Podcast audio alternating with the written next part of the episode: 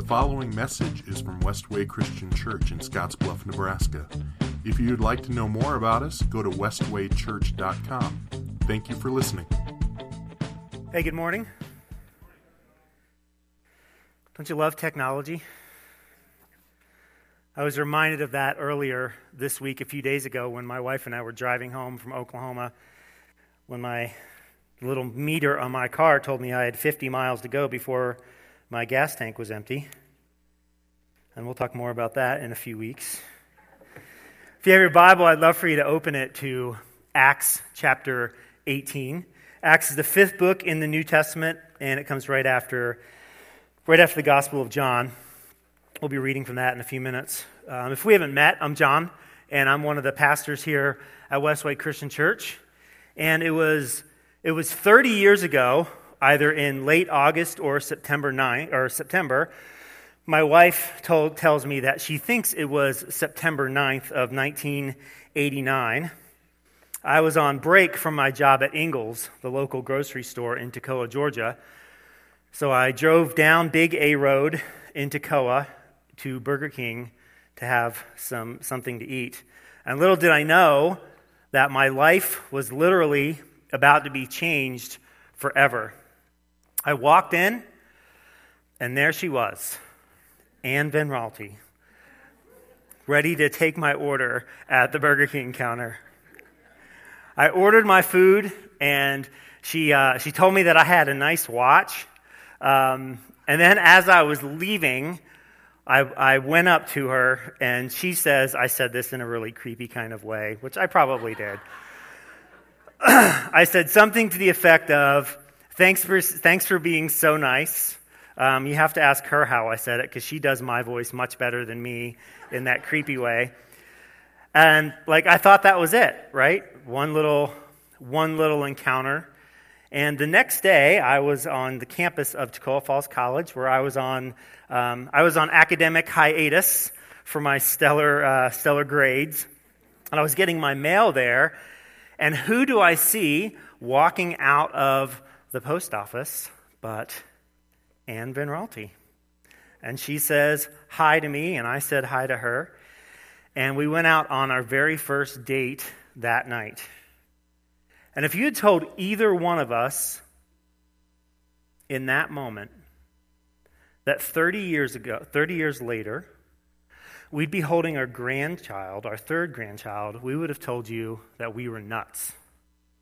But just this past week, we were in Oklahoma City visiting our, our oldest son and his wife, Brianna. Um, we did that very, that very thing. We're both holding Olivia Jean Mulholland, our third grandchild, first granddaughter. Um, and we were, it was amazing just to be in that space and to reflect back over 30 years.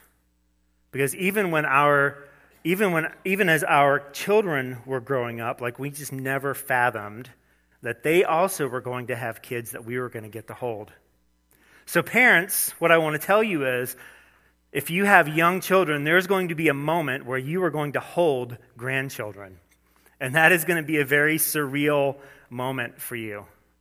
And as we were in that space i was even thinking like i'm doing some math and i'm like okay so 25 years from now some of our grandchildren are going to have their own children.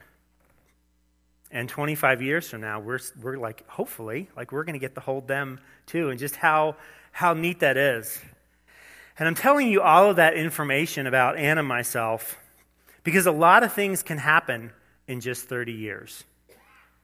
Not just in our own lives, but in the life of the church. Mike shared with us last week that, that we are, are quickly approaching over the next several weeks. We are quickly approaching t- Westway Christian Church's 25th anniversary, like in this, in this space. And as we come up on these anniversary times, it's important to not just reflect on the past, but to look forward, look into the future. So that's a little bit what is going to happen in this series. Um, we've called it the wife of Christ. And we've called it that because throughout the people, throughout the Bible, God's people are alluded to as the bride of God and the bride of Christ. Sometimes Jesus is referred to the bridegroom, and in Ephesians chapter 5, which we're going to get to several weeks from now, the analogy is pretty specific. And there's a lot of people who are both inside the church and outside the church who don't really have any kind of understanding as to what the church is and what it's supposed to be about. And this series is designed to help us understand what it means to be a part of what God was doing 2,000 years ago and what God is going to do for the next 2,000 years. And we do that best when we go to the source, when we look to the Bible. Particularly, we've chosen the church at Ephesus because she, as the wife of Christ, she is referred to in at least five books of the New Testament. The book of Acts, which is what we're going to read today, Paul's letter to the church at Ephesus, that we call Ephesians, 1st and 2nd Timothy, and then in Revelation. And we see almost an entire life cycle of a church. What began around 52 AD actually was dead uh, almost 150 years later. We invite you to participate in lots of different ways on a Sunday morning. We invite you to sing. We invite you to greet one another and, and be the church to one another and engage in conversation and relationship with one another. After our message today, we take communion, which is participation. We give, which is participation. We play instruments and serve in the sound booth and serve as greeters. Like there's lots of different ways that we all participate. And one of the ways that, that you can participate on a Sunday morning is if you have any questions or thoughts about something that happens in the message, we invite you to, to let us know that. And the easiest way to do it is to send a text to 307 316 2023 and then look for our Tuesday Q&A video on our church Facebook page at 11:15 on Tuesday morning. Now you don't have to watch it live, you don't even have to have Facebook. A little bit later in the day we post that on our on our church website on the media page. So first a few introductions to Ephesians or the church at Ephesus. Ephesus was a port city and it was a major urban center of trade between Asia Minor and Italy. And the word itself, Ephesus, means desirable, and it was thought to have been founded by the Amazons about 2,000 years uh, BC, 2000 BC. So, yeah, you heard me right. I said Amazons. Ephesus was home to a 25,000 seat amphitheater and the temple of Artemis, or Diana, one of the seven wonders of the ancient world. And the temple itself, this temple took more than a century to build. So imagine that, right? Think of the time. Think of the investment. We're going to talk about that in a few minutes. Ephesus was ruled by a council made up of 100 aristocrats who governed the city as a favor to the Romans. They owned much of the land and the major industries and were very wealthy. And Jews made up the fourth largest people group in the city. It's a little information about Ephesus. The main character that we're going to be talking about today is the Apostle Paul. And the events that we're going to be reading from Acts 18 and beyond took place in 51 52 AD. They're not really 100% certain. But that's not when Paul's story began. If you've, if you've grown up in the church, you probably have a little bit of a background. But one of the things that I'm learning is even people who've grown up in the church aren't familiar with the history. They, they have a hard time putting things uh, together. So let's talk a little bit about Paul.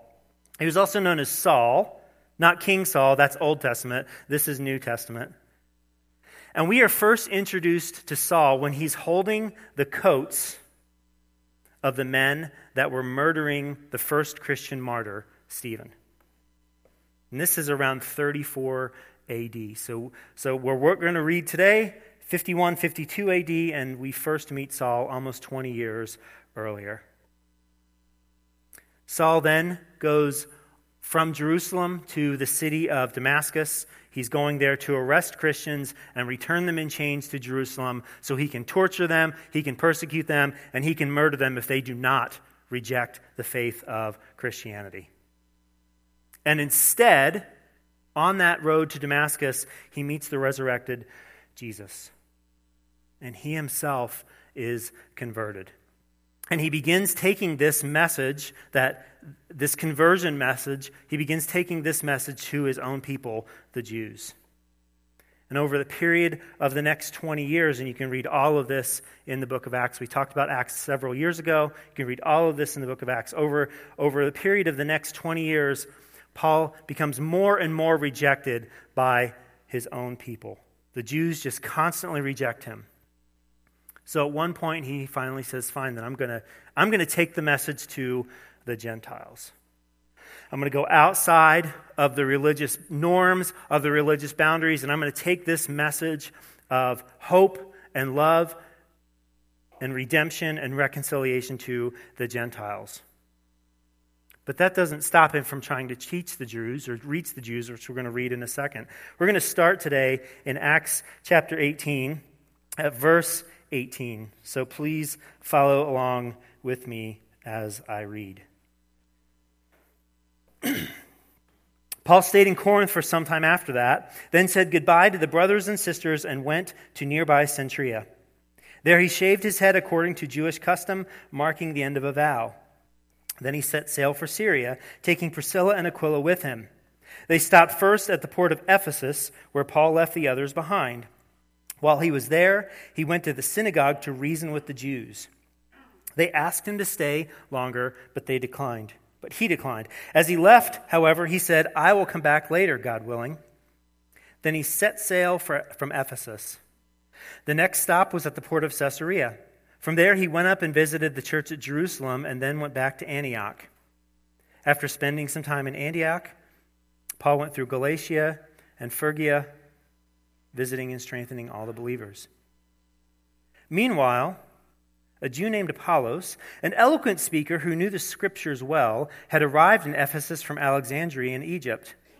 He had been taught the way of the Lord, and he taught others about Jesus with enthusiastic spirit and with accuracy. However, he knew only about John's baptism. When Priscilla and Aquila heard him preaching boldly in the synagogue, they took him aside and explained the way of God even more accurately. Apollos had been thinking about going to Achaia, and the brothers and sisters in Ephesus encouraged him to go. They wrote to the believers in Achaia, asking them to welcome him. When he arrived there, he proved to be of great benefit to those who, by God's grace, had believed. He refuted the Jews with powerful arguments in public debate. Using the scriptures, he explained to them that Jesus was the Messiah. One of the most challenging things when we, when we read the Bible, one of the most challenging things for us when we read, we read the Bible is not just knowing what it says, but what it means. What makes Scripture like what we're, what we're talking about today from the book of Acts, what makes it really difficult for us to, to understand in terms of what it means is its, is its literary genre. Right? This is, this is a story. This is a narrative. What's happening, Luke, as the author of the book of Acts, is, is just telling us what happened. It's very descriptive in nature. And when we get to Ephesians next month, and when we get to 1st and 2nd Timothy next year, those, those letters are a little bit more digestible for us in terms of understanding because, because they're instructive, right? They tell us what to do. Do this, don't do that. One of the things that we want to do here at Westway Christian Church is, is equip you so that you know how to read the Bible, so that you understand how to read the Bible. We believe the Bible is both timely and timeless. It was written to tell God's people, whether they were Old Testament Jews or New Testament Christians or us today, it was written to tell us who God is and how we ought to respond to Him. That's the purpose of Scripture. And as I've read this narrative many times over the past several months, this is, this is what I'm seeing as far as, like, what do I do with this? What does it mean? And you'll find this in your bulletin. And here's what I'm seeing in these initial 11 verses. If you want to participate in the, in the proclamation of the gospel, you must be humble and willing to submit to the wisdom, knowledge, and authority of other people. If you want to participate in the proclamation of the gospel, if you want to tell other people about Jesus faithfully, we have to be humble and willing to submit to the wisdom, knowledge, and authority of other people. And we see this in this character of Apollos. We see he has the desire to proclaim the gospel. And he was someone who had clearly been taught a lot of things about the gospel. It says that, that he taught others about Jesus with enthusiastic spirit and with accuracy. So Apollos was someone who was, who was very well versed in understanding the gospel. But he also had an incomplete understanding, in particular, about what baptism was. He had an incomplete understanding of what baptism was. And he taught, and this was an issue if you read throughout many of the letters throughout the New Testament, you'll, you'll see this that there are, there are people who don't necessarily understand baptism. And I think that that rings true for today. And in particular, the, the baptism that, that Apollos was teaching was the baptism of John, it was a baptism of repentance. And along come Priscilla and Aquila, who had been with Paul. And they heard Apollos teaching in the synagogue one day, and this is a little bit of a multiple choice. So, so what did they do? They heard him teaching something that wasn't completely true, that wasn't accurate. Here's the multiple choice part. Did they scream at him in front of everyone and say, Hey, moron, you have no idea what you're talking about? Did they fill out a connect card anonymously, telling, telling Apollos that he was a heretic? Did they go to Facebook and accuse the synagogue of teaching false things? No, they, they took him aside, it says, and they explained it to him. And what did Apollos do? Did Apollos get mad? Did he fill out his own anonymous Connect card? Did he go on to Facebook? No, it says he submitted to the wisdom, knowledge, and authority of others of people who were more knowledgeable than him. And what's so interesting is, is when, he, when he does this, he actually goes on to another place and proclaims the gospel even more effectively than what he was able to in Ephesus. So we do we see how this works? Do we understand how what's going on here? Some of us I know, and I'm going to come back to this narrative thing a few times. When we read narrative, we get frustrated, right? Because our, our initial question that we always want to ask when we read the Bible is what am I supposed to do with this? What does this mean to me? How am I supposed to live this out? And what we want to do is we want to, we want to dig deeply into the text and look at what's going on.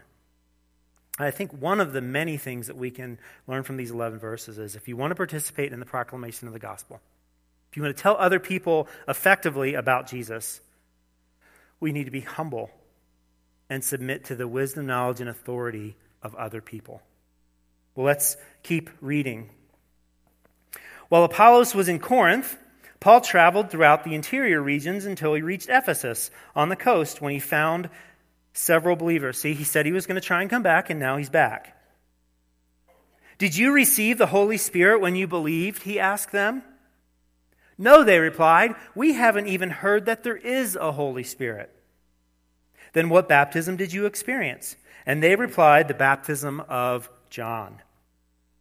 Paul said, John's baptism called for repentance from sin, but John himself told the people to believe in the one who would come later, meaning Jesus. As soon as they heard this, they were baptized in the name of the Lord Jesus. Then, when Paul laid his hands on them, the Holy Spirit came on them, and they spoke in other tongues and prophesied. There were about 12 men in all. Then Paul went to the synagogue and preached boldly for the next three months, arguing persuasively about the kingdom of God.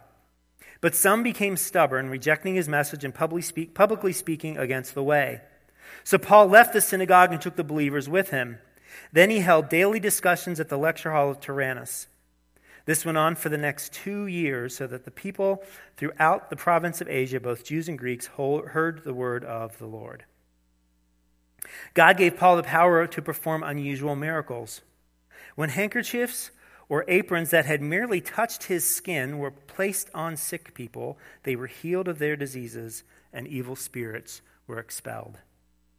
A group of Jews was traveling from town to town casting out evil spirits. They tried to use the name of Jesus in their incantation, incantation saying, I command you in the name of Jesus whom Paul preaches to come out. Seven sons of Sceva, a leading priest, were doing this. But one time when they tried it, the evil spirit replied, I know Jesus, and I know Paul, but who are you? Then the man with the evil spirit leapt on them, overpowered them, and attacked them with such violence that they fled from the house naked and battered. The story of what had happened spread quickly all throughout Ephesus, to Jews and Greeks alike. A solemn fear descended on the city, and the name of the Lord Jesus was greatly honored. Many, of, many who became believers confessed their sinful practices. A number of them who had been practicing sorcery brought their incantation books and burned them at a public bonfire. The value of the books was several million dollars, so the message about the Lord spread widely and had a powerful effect. Now, here's what I want you to do I want you to skip ahead to verse 23. About that time, serious trouble developed in Ephesus concerning the way. It began with Demetrius, a silversmith who had a large business manufacturing silver shrines of the Greek goddess Artemis. He kept many craftsmen busy. He called them together along with others employed in similar trades and addressed them as follows Gentlemen, you know that our wealth comes from this business. But as you have seen and heard, this man Paul has persuaded many people that handmade gods aren't really gods at all. And he's done this not only here in Ephesus, but throughout the entire province. Of course, I'm not just talking about the loss of public respect for our business. I'm also concerned that the temple of the great goddess Artemis will lose its influence, influence and that Artemis, this magnificent goddess, worshipped throughout the province of Asia and all around the world, will be robbed of her great prestige. At this, their anger boiled, and they began shouting, Great is Artemis of the Ephesians! Soon the whole city was filled with confusion. Everyone rushed to the amphitheater, dragging along Gaius and Aristarchus, who were Paul's traveling companions from Macedonia. Paul wanted to go in too, but the believers wouldn't let him. Some of the officials of the province, friends of Paul's, also sent a message to him begging him not to risk his life by entering the amphitheater. Inside, the people were all shouting, some one thing and some another. Everything was in confusion. In fact, most of them doesn't, don't, didn't even know why they were there. The Jews in the crowd pushed Alexander forward and told him to explain the situation. He motioned for, the, for silence and tried to speak. But when the crowd realized he was a Jew, they started shouting again and kept it up for two hours. Great is Artemis of the Ephesians! Great is Artemis of the Ephesians! At last, the mayor was able to quiet them down enough to speak. Citizens of Ephesus, he said, everyone knows that Ephesus is the official guardian of the temple of the great Artemis, whose image fell down to us from heaven. Since this is an undeniable fact, you should stay calm and not do anything rash. You've brought these men here, but they've stolen nothing from the temple and have not spoken against our goddess. If Demetrius and the craftsmen have a case against them, the courts are in session and the officials can hear the case at once. Let them make formal charges, and if there are complaints about other matters, they can be settled in a legal assembly. I'm afraid we are in danger of being charged with rioting by the Roman government, since there is no cause for this commotion. And if Rome demands an explanation, we won't know what to say. Then he dismissed them, and they dispersed. Go back to verse 21. Afterward, Paul felt compelled by the Spirit to go over to Macedonia and Achaia before going to Jerusalem. And after that, he said, I must go to Rome. He sent his two assistants, Timothy and Erastus, ahead to Macedonia while he stayed a while longer in the province of Asia. Now, go to chapter 20, verse 1. When the uproar was over, Paul sent for the believers and encouraged them. Then he said goodbye and left for Macedonia. While there, he encouraged the believers in all the towns he passed through.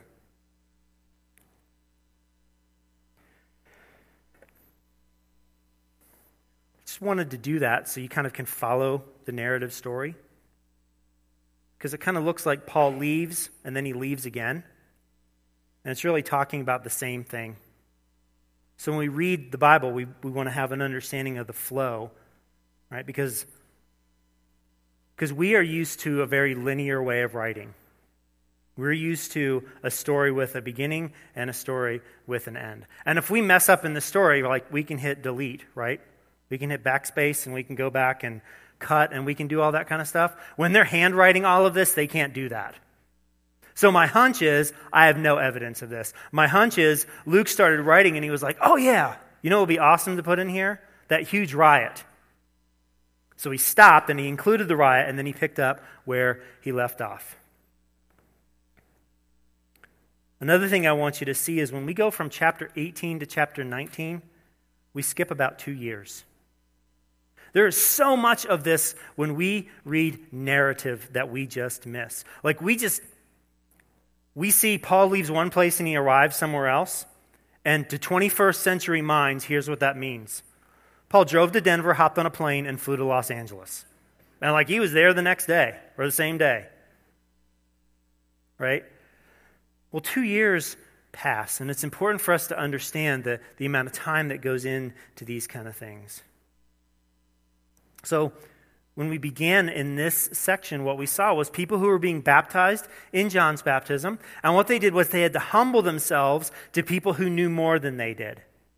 They had, to Paul in particular, they had to humble themselves to Paul's wisdom, knowledge, and authority.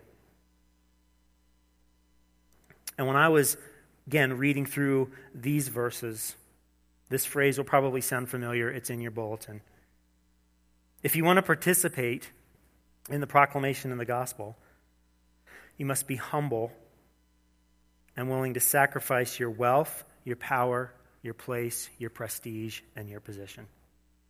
If you want to faithfully proclaim the good news of Jesus Christ. You must humble yourself and be willing to give up your wealth, your power, your place, your prestige, and your position. You have to give all of that up. You have to be willing to sacrifice all of that for the proclamation of the gospel. The Jews in the synagogue, they were, they were stubborn, so there was no humility to be found in that situation. So, after a period of time, Paul takes his message to the lecture hall of Tyrannus which is mostly Gentiles, but there were some Jews there. And again, see, they listened to him for how long? For two years. So, in the span of a chapter, we've jumped four years into the future. And they listened to him, and Paul has given all of these really crazy gifts that we don't understand. And people try to copy those gifts with very mixed results, I would say. The seven sons of Sceva, they wanted the power, but what they didn't have was any of the, the authority that comes from a relationship with Jesus. They wanted the power, but they didn't want the relationship with Jesus. And I wonder for, for us in this room today, for some of us in this room today, if that's true. How many of us want the benefits of salvation, but we don't want to do the work of proclaiming it? We want the benefits of it, but we don't want to proclaim it. We don't want to tell anyone. And I think one of the things that we can see in this text is we're not fooling anyone in that situation. God, above all else, is not tricked. The spiritual world, and this is something we're going to talk about when we go into the book of Ephesians here in a few weeks. Creatures in the spiritual world are not fooled by our fake Christianity. They're not tricked by it. They know what's going on. And it's right after this incident that we see many people willing to sacrifice their wealth, their power, their place, their prestige, and their position for Jesus. And we also then see many people who aren't willing to. Right? There's a lot of people in the city that when they saw all of this, especially the seven sons get beaten by one guy, like they're burning all their books. Yep, I need to get rid of this stuff. I need to sacrifice. But then there's a whole different group of people who are unwilling. So Paul moves on. Only return about three years later. Again, I don't want you to miss it. So So, in just three chapters, when we read through some of verse 20, chapter 20 here in a moment, in just three chapters, we covered like six to eight years in history. Let's read beginning at verse 13 in chapter 20. Paul went by land to Assos, where he had arranged for us to join him while we traveled by ship. He joined us there, and we sailed together to Mytilene. The next day we sailed past the island of Chios. The following day we crossed the island of Samos, and a day later we arrived at Miletus. Paul had decided to, to sail on past Ephesus, for he didn't want to spend any more time in the province of Asia. You've had that happen, right? You just want to get home. Right? So you just keep driving, like your little gas meter says, this is how much time you have, and you're like, ah, we just want to get home. He was hurrying to get to Jerusalem, if possible, in time for the festival of Pentecost. But when we landed at Miletus, he sent a message to the elders of the church at Ephesus, asking them to come and meet him. When they arrived, he declared, You know that from the day I set foot in the province of Asia until now, I've done the Lord's work humbly and with many tears. I've endured the trials that came to me from the plots of the Jews. I never shrank back from telling you what you needed to hear, either publicly or in your homes. I've had one message for Jews and Greeks alike the necessity of repenting from sin and turning to God, and of having faith in our Lord Jesus Christ. And now I'm bound by the Spirit to go to Jerusalem. I don't know what awaits me, except the Holy Spirit tells me in city after city that jail and suffering lie ahead. But my life is worth nothing to me unless I use it for finishing the work assigned me by the Lord Jesus, the work of telling others the good news about the wonderful grace of God. And now I know that none of you whom I've preached the kingdom will ever see me again. I declare today that I've been faithful. If anyone suffers eternal death, it's not my fault, for I didn't shrink back from declaring all that God wants you to know. So guard yourselves and God's people. Feed and shepherd God's flock, his church, purchased with his own blood, over which the Holy Spirit has appointed you as leaders. I know that false teachers like vicious wolves will come in after I leave, not sparing the flock. Even some men from your own group will rise up and distort the truth in order to draw a following. Watch out. Remember the three years I was with you, my constant watch and care over you night and day, and my many tears for you. And now I entrust you to God and the message of his grace that's able to build you up and give you an inheritance with all those he has set apart for himself. Never coveted anyone's silver or gold or fine clothes. You know that these hands of mine have worked to supply my own needs and even the needs of those who were with me. And I've been a constant example of how you can help those in need by working hard. You should remember the words of the Lord Jesus It is more blessed to give than receive. When he had finished speaking, he knelt and prayed with them. They all cried as they embraced and kissed him goodbye. They were sad because, most of all, because he said he would never see them again, and they escorted him down to the ship. Proclaiming the gospel of Jesus Christ is hard work.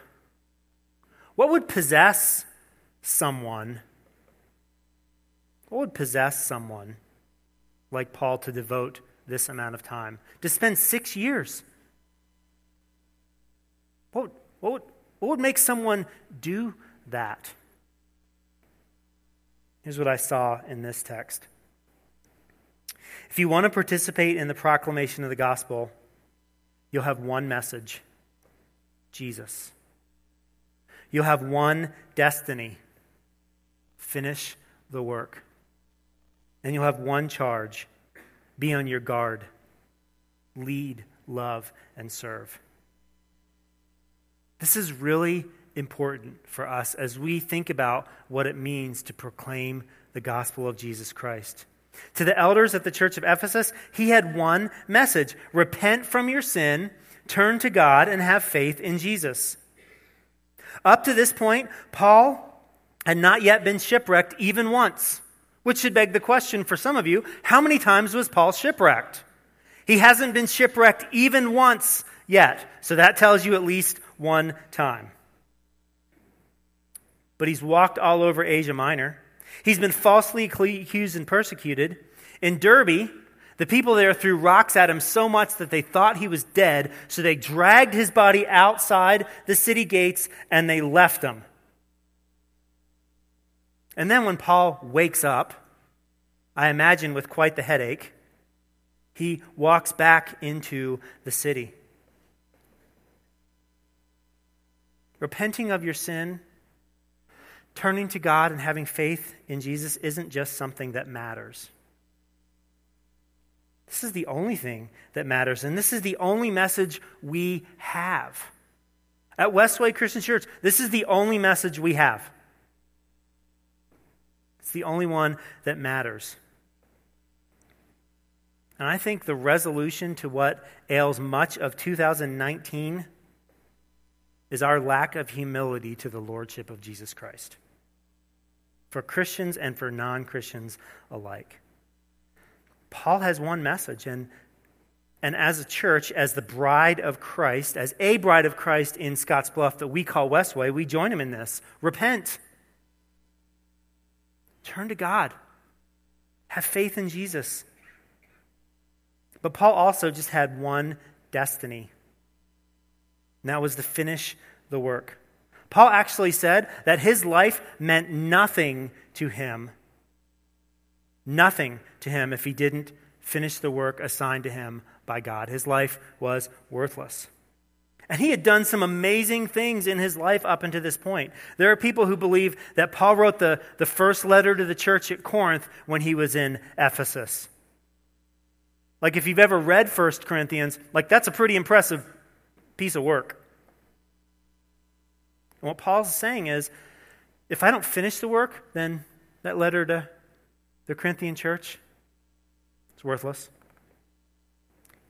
He had the ability to heal people just with just with a handkerchief, with an apron. And Paul is telling the elders of Ephesus the only thing that matters is that he finish the work. Well, what's the work? Telling others the good news about the wonderful grace of God. What's your destiny? What's your life's work? What are you, what are you living for?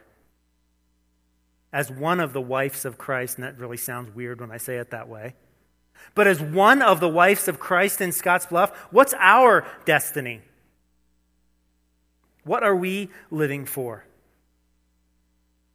If it's not telling other people about the good news of Jesus Christ, is it worth it? Is it worth it? Is it enough? The building has been here for 25 years. That's pretty awesome. A lot of good things have happened in 25 years. How are we going to finish?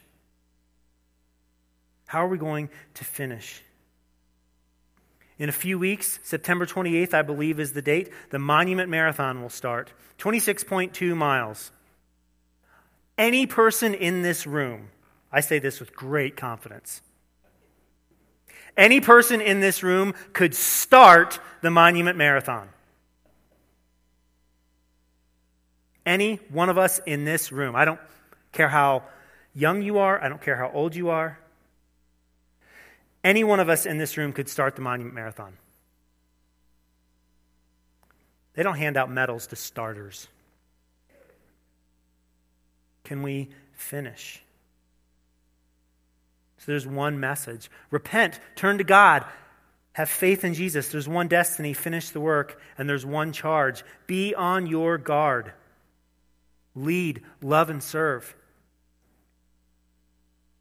How's your relationship with Jesus? How's your actual relationship with Jesus? How's your wisdom and knowledge and understanding of who God is and what He's calling His people to do? Are you on your guard? Are you ready? I'm not asking if you're ready for like some theological debate on Facebook that no one ever wins. Okay? No one has ever been converted by a Facebook post. Understand that. I'm not asking you if you're ready for a theological debate. I'm asking you and I'm asking myself, I'm asking us, are we ready to explain to someone, anyone, why we believe what we believe? With confidence, unshakable confidence in what God has done. What are we reading? Are we reading the Bible? Are we reading this? Or are we reading a book by the latest Christian platformed author? I'm not saying anything bad about devotional guides. I use one almost every day of the week. And it is not in any way, shape, or form a substitute for this book. It's just not. And I've read some pretty great stuff from people who know way more than me. I've been motivated to live out my faith by what I've seen other people write. And as great as those things are, it is not this book. When Paul was in Berea in Acts 17, he's teaching in the synagogue, and the author of Acts says this The people in Berea were more open minded than those of Thessalonica, and they listened eagerly to Paul's message. So remember, we can see here open minded people are humble, and they listen eagerly to the wisdom, knowledge, and authority of others. And it says they searched the scriptures day after day to see if Paul and Silas were teaching the truth in order to be on guard, in order to compare what someone is saying to the truth, what do you have to know? Really, what do you have to know? You have to know the truth. See, because if you don't know the truth, then you can't compare what someone else is saying to the truth. Which is why every single week, every week, we ask you to open your Bible and read along with us. Because we want you to see where all of this comes from. We want you to compare what we're saying to Scripture. Don't just be on guard, lead. Every one of us in this room is a leader. And the reason all of us are leaders is because we all have influence. You have influence over people that I don't have any influence over. You have been placed in your neighborhoods and in your jobs and in your schools and in your families because you have influence in those places that I don't, and our pastors don't, and our elders never will. God is calling you to lead. He's calling us to be on guard, and finally, He's calling us to love and to serve. And the Christians in this room and all over Scottsbluff, we ought to be we got to be the best examples of what it looks like to serve and love other people. Us, as believers, we ought to be the best examples that when people look into us, we ought to be the best examples of what it looks like to love and to serve. When there's a school supply drive in our community and we have the opportunity as a church body, and man, great job. You killed it. Fantastic. Wonderful. I love all of the ways that we come alongside our community and serve in our community. And truthfully, when they come to pick up stuff from a church, like there should be like there should be more stuff in our bins. And I don't mean necessarily Westway's bins. I mean the church's bins. There should be more stuff in the church's bins than any other place in town. Right now, we have a drive for supplies for homeless people. I, man, when Cap One comes to pick that stuff up, I want them to have to bring another vehicle. Because that's what it looks like to love and to serve our community well. Instead of living lives of covetousness, instead of desiring what everyone else has, we are to work for the benefit of others. That's what Paul did. Instead of living our lives clamoring for what we can get, after all, that's the American way. What would it look like for us to recognize that God has given us abundantly and then to share that? So we can give to other people. The church in Ephesus was founded in 51 52 AD when all sorts of people humbled themselves around the gospel of Jesus Christ. It grew over the next five or six years as people humbled themselves around the gospel of Jesus Christ. And if we read through Paul's warning in Acts chapter 20 in an open minded way, we will see hints of what will happen to the church in Ephesus. Will they remain humble? Or will they allow themselves to reign? Let's pray.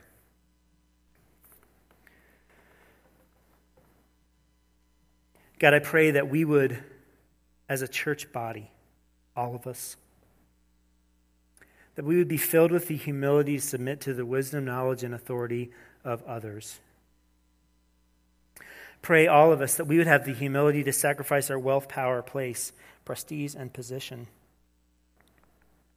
God, I pray that all of us would have the humility to have one message Jesus. That we would be united around one destiny, and that is finishing the work. And that we would have one charge to be on our guard, to lead, love, and serve. It's in your Son's name we pray. Amen.